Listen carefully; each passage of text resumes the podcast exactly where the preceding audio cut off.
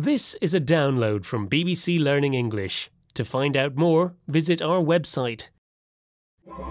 Six Minute English. from bbclearningenglish.com.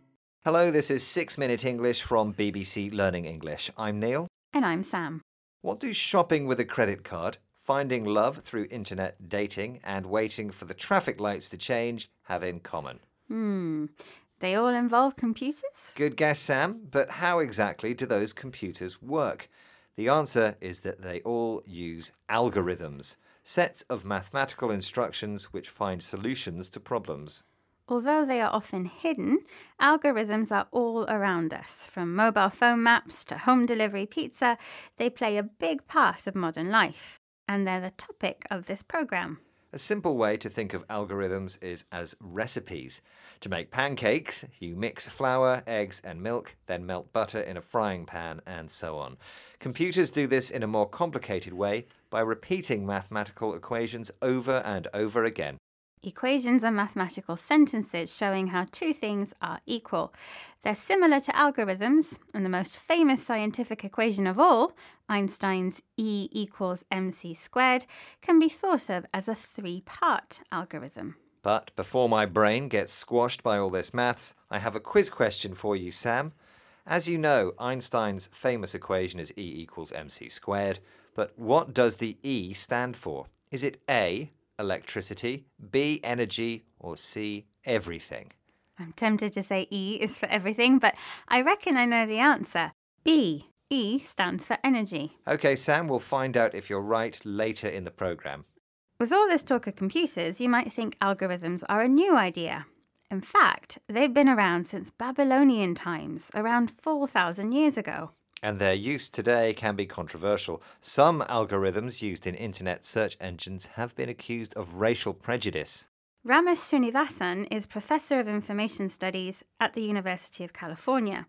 Here's what he said when asked what the word algorithm actually means by BBC World Service programme The Forum. my understanding of the term algorithm is it's not necessarily the boogeyman or it's not necessarily something that is you know inscrutable or mysterious to all people. It's a set of instructions uh, that you write in some mathematical form or in some software code. So it's a repeated set of instructions that are sequenced uh, that are used and applied uh, to answer a question or resolve a problem. It's as simple as that actually Some think that algorithms have been controversial, but Professor Srinivasan says they are not necessarily the bogeyman. The bogeyman refers to something people call bad or evil to make other people afraid. Professor Srinivasan thinks algorithms are neither evil nor inscrutable, not showing emotions or thoughts, and therefore very difficult to understand. Still, it can be difficult to understand exactly what algorithms are, especially when there are many different types of them. So let's take an example. It's autumn, and we want to collect all the apples from our orchard and divide them into three groups big, medium, and small. One method is to collect all the apples together and compare their sizes. But doing this would take hours. It's much easier to first collect the apples from only one tree, divide those into big, medium, or small, and then repeat the process for the other trees, one by one. That's basically what algorithms do. They find the most efficient way to get things done, or in other words, get the best results in the quickest time.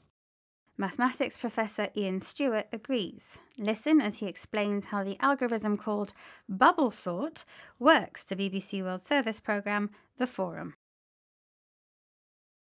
Think of when your computer is sorting emails by date and maybe you've got 500 emails and it sorts them by date in a flash now it doesn't use the bubble sort but it does use a sorting method and if you tried to do that by hand it would take you a very long time whatever method you used